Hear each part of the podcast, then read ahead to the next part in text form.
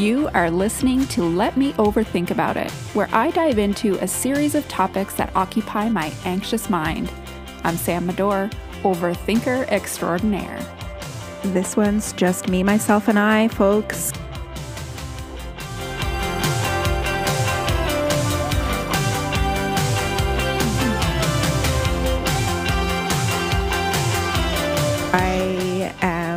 Am overthinking on my own. It's my first solo episode of season three. It's funny, and this is a good problem to have, but it's funny because I uh, the first two seasons, I was a little bit, you know, disorganized when it came to arranging for guests to be on my podcast episodes. And so I'd be sort of scrambling sometimes to, you know, get somebody recorded prior to, you know, posting it and going live. And this year, I've been very organized and I've had a lot of uh, episodes recorded in advance and at least kind of mapped out of who's going where.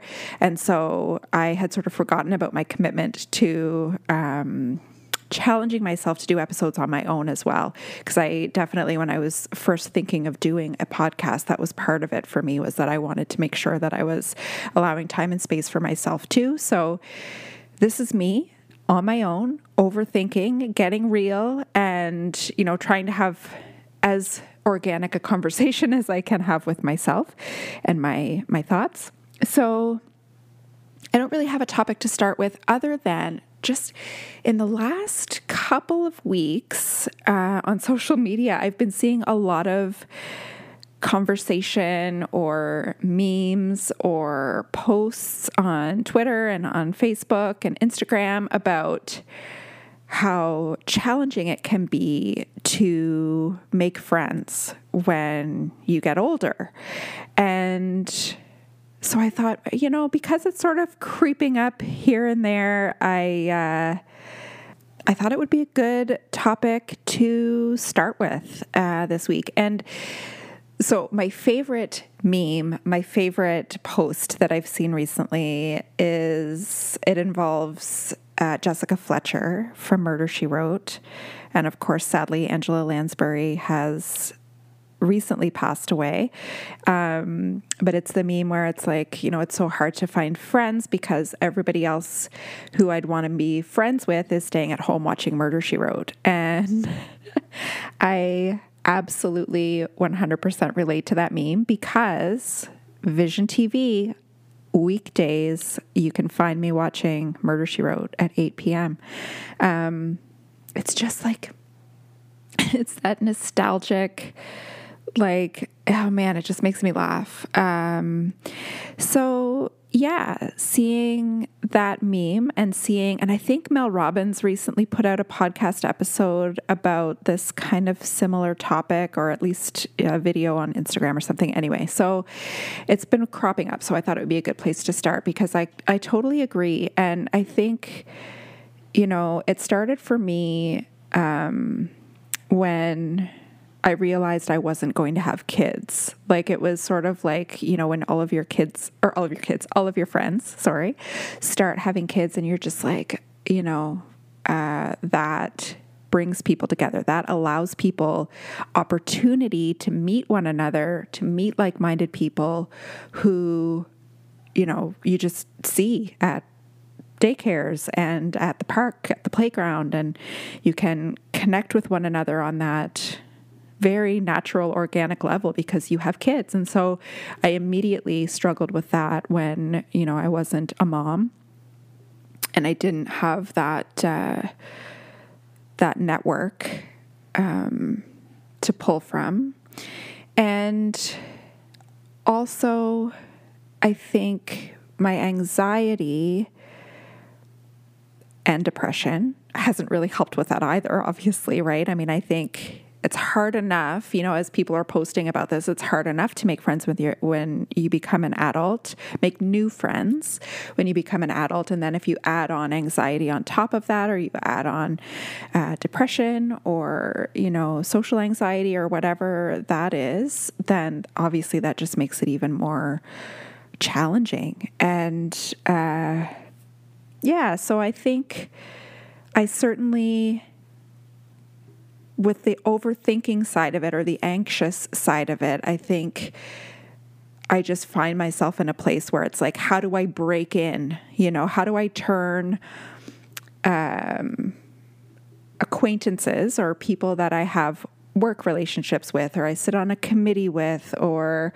I you know I volunteer with or I know them quote unquote through social media how do I turn that relationship into a let's meet for coffee or let's go for a beer after work or whatever in person real friendship as opposed to just that sort of acquaintanceship?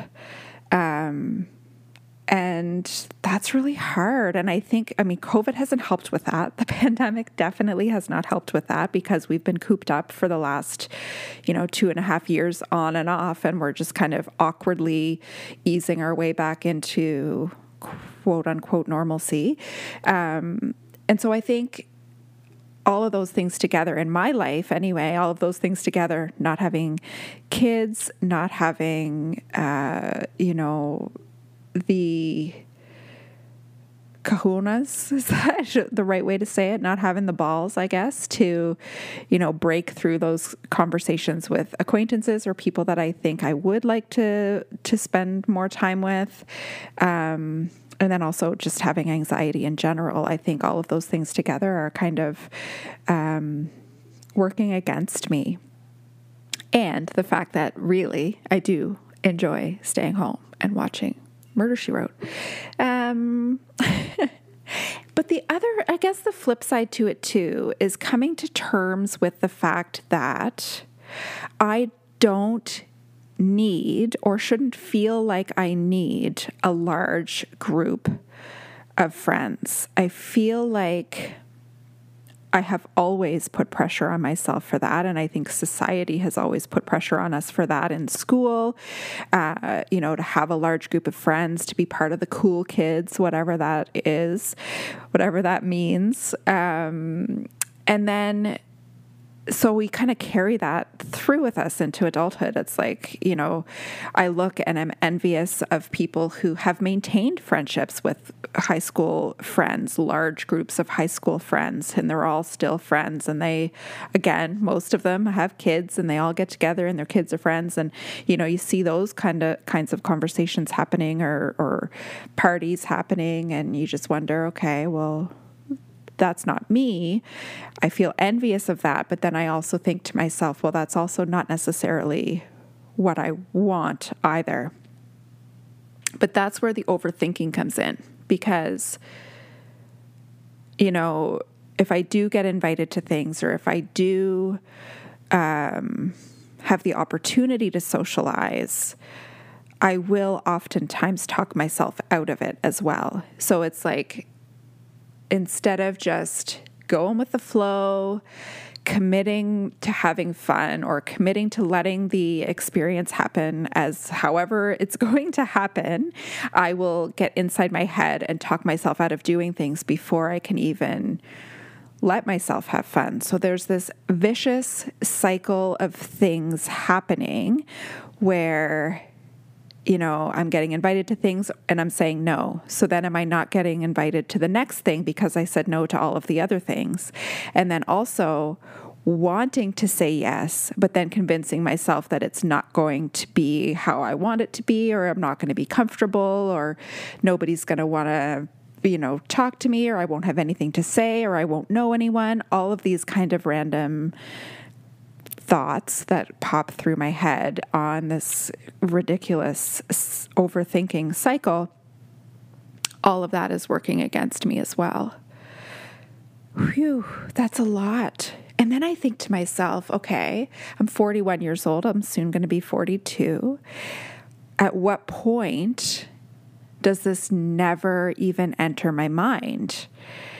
Um, and I say never because I really do notice the older that I'm getting, the less I do this, which I'm happy about. Like, I feel like the frequency with which I would worry about, you know, not having plans on a Friday night or whatever, that's gone down. Like, I don't give a shit. Like, if I spend my weekend in watching Love is Blind, which I'm going to be honest, I have been hooked on. Um, if I do that, I am totally happy with that. Um, the so the frequency of times that I get caught up in in that is is less than it used to be 100% or at least I shouldn't say 100% 75% but it's still there on occasion and I still want to see myself have the guts to ask people to make plans with me, even if I think it's awkward, you know? That's what it is. It's awkward to start shifting a relationship from an acquaintanceship into a friendship at least I convince myself that it's awkward. And I tell myself that so that I talk myself out of it. So I need to get past that discomfort because, you know, I, I, guess it's easy if you, I think about my husband. So it's easy if you play a sport too, I think, because my husband Joey, he plays golf, he plays hockey. So all year, he kind of has built in opportunity to just pick up the phone and say, Hey, do you want to go out and golf? uh, or or he has regularly scheduled hockey games that he plays through the winter. So all year he's kind of got that sort of built-in ability to do that. Well, I don't play hockey.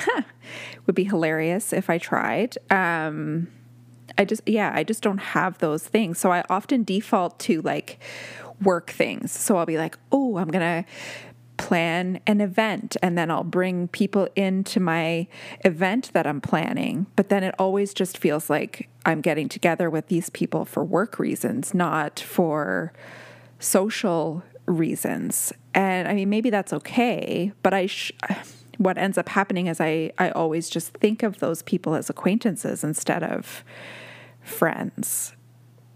So I need to find a way to just do things for the sake of doing something social.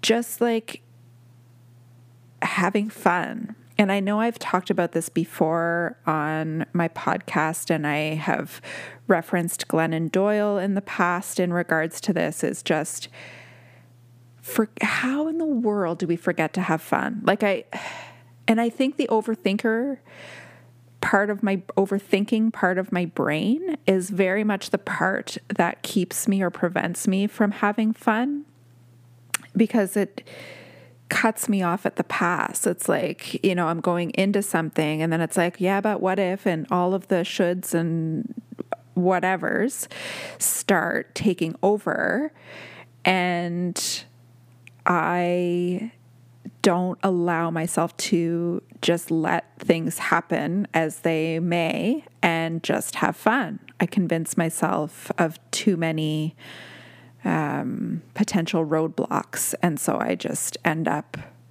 not having fun, not just being spontaneous or making plans last minute or or sticking to plans that I've made for a long time. So it becomes quite challenging um, when the anxiety creeps in, and you know, you um, you end up feeling a bit lonely because you've you've in a way kind of isolated yourself from having those experiences. And I think there is truth to. Um, if you say no so many times, people will stop asking. Uh, so that's also also a part of the equation that that I'm not happy with. But I also, and I have also said this before, um, I do prefer oftentimes one on one conversations with folks, you know, meeting up for a coffee, like I said, or, or going for a beer with one or two people and having those more intimate conversations. But even those kinds of things, I feel like I, I cut myself off from as well. And so I recently went to, and of course, had a live podcast recording there at the Swell Conference um, in Sydney, Nova Scotia. And it was interesting because and I think I mentioned this in the in the podcast was that I was seeing people in person for the first time that I have known online and you sort of think you know them even though you've never actually met them face to face in person maybe on Zoom or on Instagram stories or whatever it is but not in person and you know I think with that too it's another layer of like just trying to kind of feel our way through what our social environments look like now. Like, how do we carve a space? How do we make those authentic connections when all we know of somebody is what we think we know of them based on what we see on their social media, which is filtered whether you like it or not, right? I mean, you know, as much as you say, and I say, I'm authentic, I'm being real, I'm, you know, all of those things. You know, that selfie that I posted, chances are there's three other selfies just like it that I didn't like and I just deleted those and posted the one I did like. So there's like like a variation of what what's real for for people on social media and so you know I think I know that person but I I mean I inevitably really don't until you are able to kind of carve real relationships in person. I mean, I, you know, I shouldn't say I don't. I know them to a degree, just as much as they would know me for from following me. But I guess it's just a different way of looking at relationships again. You know, how do we, how do we uh, figure out what those relationships are like in the real world? And I guess that comes back to Love Is Blind too. I mean, man, they keep referencing the real world and Love is Blind too. And I'm just like, yeah, like, you know, if you're forming a relationship and proposing to somebody, man, the first, before you even see them in person, you are having like a, a real world versus pod world or whatever comparison because that just isn't the real world. That isn't the way that things happen. But then with social media, I feel like that's the way our real world is evolving. It's like uh, that is part of what some of our relationships are. That is how some relationships exist is solely online. Like I can have a conversation or a relationship with somebody across the world that I may never meet in person. I may always just know through social media. And I guess that's just how how the world is evolving. And again, COVID has has made it more commonplace, I guess, just to connect with people virtually. You know, I, I find even when I'm doing having meetings with colleagues or I'm just wanting to kind of hash something out. In the past, pre COVID, my go to would be to email first, obviously, always. And then if uh, we were going to set up a meeting that was not an in person meeting, it would always be over the phone. But now my default is FaceTime, Zoom, Teams, whatever, because I've gotten so used to over the last couple of years talking to people and seeing their faces when I talk and meet with people that I actually uh, rarely set up a phone call with anyone. I'm like, you know, sending messages and saying, hey, if you want to chat about this further, I can send a Zoom link. That's sort of the go to instead of even making phone calls. So, this has been a bit of a rant on that topic, but I think all of it kind of comes back to um, carving out the way that works best for you to connect with people. And, you know, when I first moved back to Truro years ago, I talked about this lots um, in the past. I really had to sit down and consider how I was going to show up in Truro, how I was going to get past the feeling of like kind of feeling like I'd stepped backwards a little bit because I moved back home, which is all just ridiculous and all just stuff I created in my head. But I said to myself very purposefully, I said, I need to create the community that I want to live in. And I started to create, I created, I should say, the Women's Social Network. And I was able to connect with like minded business women, women in the community who I could organize informal receptions and gatherings and uh, panel conversations and things like that. Um, because that's what I needed. I was like, well, I need to find a community of people to connect with. Otherwise, you know, I'd always sort of be disappointed or or relying on those feelings of of you know inferiority or feeling like I had stepped back or whatever that looks like. And so I created that uh, group uh, my friend Michelle and I created Local Love Truro so we could celebrate the good things about living in Truro, um, to shift our mindset to the positives. And there are many, and there continue to be. And that was a great uh, way for me to shift my focus to that to that positive perspective of of being home and being, you know, in an evolving town. And then recently, yeah. So I, as I have mentioned before, I took on a position in March with the local United Way, and I, I had stepped back from a lot of my previous contracts, and that was the point was to sort of have that one thing that I could focus on and. Um, but in doing that, I had also stopped my women's social network, and so just recently, I, I said, I have to start doing that again. It doesn't have to be the structured thing that it was before, where I put pressure on myself to do monthly meetings or monthly gatherings and book club meetings and all of those things. It doesn't have to be that structured thing that it once was, but I still need some form of that because I'm missing those connections. And since COVID, I've not been consciously making an effort to make those connections, and I'm really suffering for it. Um, so, done. It's funny because it's like I knew that that helped. That helped me back when I first moved home and I created it in the first place. But then I forgot how important it was to me.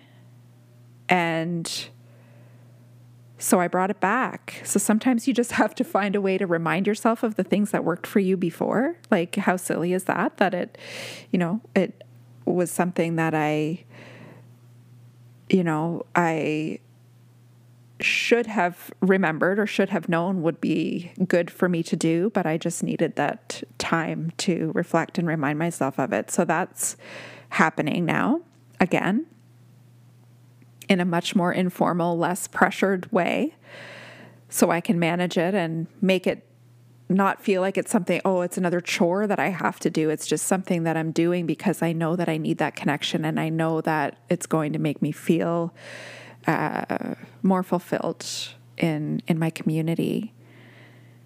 And you know, the other side, uh, the other thing I should say that I've done is I joined a choir and I referenced this already, I think, in, in an episode of my podcast, but it took me way, way, way out of my comfort zone to join the choir. But I've noticed, especially during COVID, that I've really missed uh, performing, being on stage. And I, theater is my performing. That's what I do generally when I say I'm a performer, but uh, I wasn't feeling theater at the moment. Like I, I wasn't sure how that was going to happen for me if I decided to do another theater production. I felt like it would be too much on my plate. Like I would feel like, okay, I would have to come up with a play. I would have to put a cast together. Like I just felt like it would be something that I would be in the driver's seat of. So since I had a bit of a connection over the last couple of years or previous to COVID, I should say, with Creative Voices here in Truro, I was like, yes, I am going to bite the bullet and join a choir. Even though I am not a singer and I don't know how to read sheet music I am going to join a choir because, you know, I sing in the car all the time and in my shower and in my home. So I auditioned. I almost talked myself out of it multiple times, but I showed up and I auditioned and I got in. And it's challenging. It's, uh, it's been very challenging for me. Ego wise, it's been challenging because it's not something that comes naturally to me. Um, so it's it's really uh, really challenged my my self esteem, uh, and even just like the hermit in me getting up at you know getting out of the house i should say at 6 p.m on a sunday night to go to practice is like oh god like that's my hermit time especially now that it's coming into like fall winter kind of season it's like oh god it's going to be dark and but i'm doing it and i'm committed to this semester at least and um I'm proud of myself for doing that. And there's that social aspect to it. Honest to God, that was the first thing that drew me to it was being able to do something creative, something that is structured and scheduled so that I will show up and um and social. There's, you know, 30 some, I'm not sure how many actually, but women in this choir and uh it's it's getting me out of the house and um, getting my creative juices flowing and challenging me in different ways. So it's great. And maybe next year it'll be something different. Maybe I will pull theater back out and I, I will do a performance on stage in a different way. But right now I'm looking forward to a Christmas concert for the first time since I was in elementary school. I'm going to be performing in a Christmas concert in December with my choir. So I'm super stoked about that.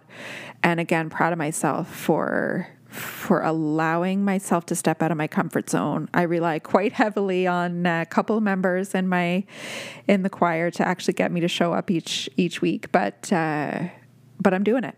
So um, I, yeah, another way of, again, creating that community that you want to live in. And I guess all of this to say, uh,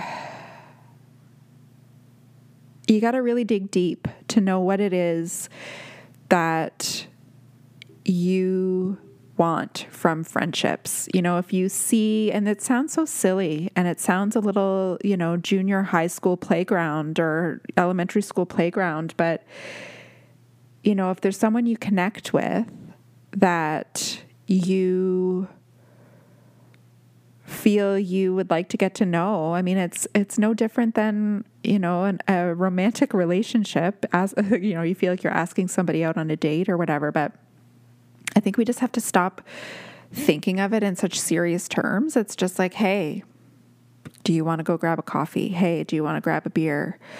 And I think for me, I just have to stop building it up in my head and stop um, assuming that people do or don't, wouldn't, couldn't spend time with me. Uh, and just ask, just have those conversations. Have a few people over to your house for a couple of drinks.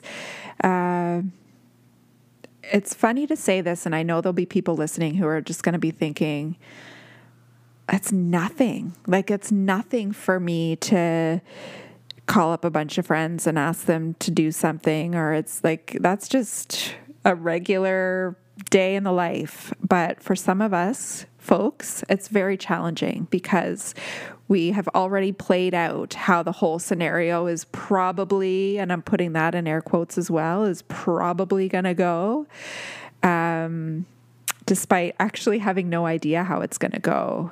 And that can really keep us from doing simple social things because we feel we already know how it's going to go. And that just isn't true. So I guess I'm challenging myself and anybody who's listening who's like me, who gets tripped up in their thoughts and, and, um, prevents themselves from experiencing something that could be very fun for them, just take a leap. Ask that person out for a coffee or a beer, or invite your friends over to, for a movie night with popcorn and whatever that is, you know. And I know I'm committed through my reinvigorated social network that's much less pressure on myself to make sure I'm connecting with new folks and folks that I have, you know, lost track of for the last couple of years. And just really putting my energy and effort into people that I want to spend time with. And I'm lucky. Oh so, lucky to have this podcast because I've had that opportunity. So, again, it feels like work. So, that makes it easy for me. It's easy for me to ask people to be on my podcast because it's like I'm not putting myself out there. It's just I can think of it in terms of work or in terms of uh, something I have to do instead of, you know, asking somebody on a friendship level to do something. But anyway, that's an aside. I am lucky to have this podcast to be able to have great conversations with amazing people that I admire and people that I'm just getting to know and people who I've just met or people who I've just met in real life for the first time after knowing them online for so long. I'm very, very lucky to have this. Uh, this podcast and this platform to connect with folks. And so I just need to get comfortable having some in person connections and putting myself out there in a way that I can allow myself to have fun. At 41, almost 42 years old, I need to relearn how to just have fun. And I I feel like I said this probably this time last year in a podcast episode, and I, I have not successfully done it, but I want to challenge myself to let down my guard, let down the walls, try my hardest to stop overthinking about what other people might say or think if I ask or propose an idea or a date or an event or whatever. Just get through that, get past that, and just do it so that I can carve out some time to have fun. Thank you, thank you so much for listening. And please if you relate to this in any way, this episode more than any, I feel like, if you relate to this in any way, please reach out, please comment, please let me know because, you know, oftentimes we feel like we, I'm saying we as in those of us who have anxiety, those of us who are trapped in our heads a lot of the times, we feel like we're alone and we feel like our thoughts are the most ridiculous thoughts that any person could have.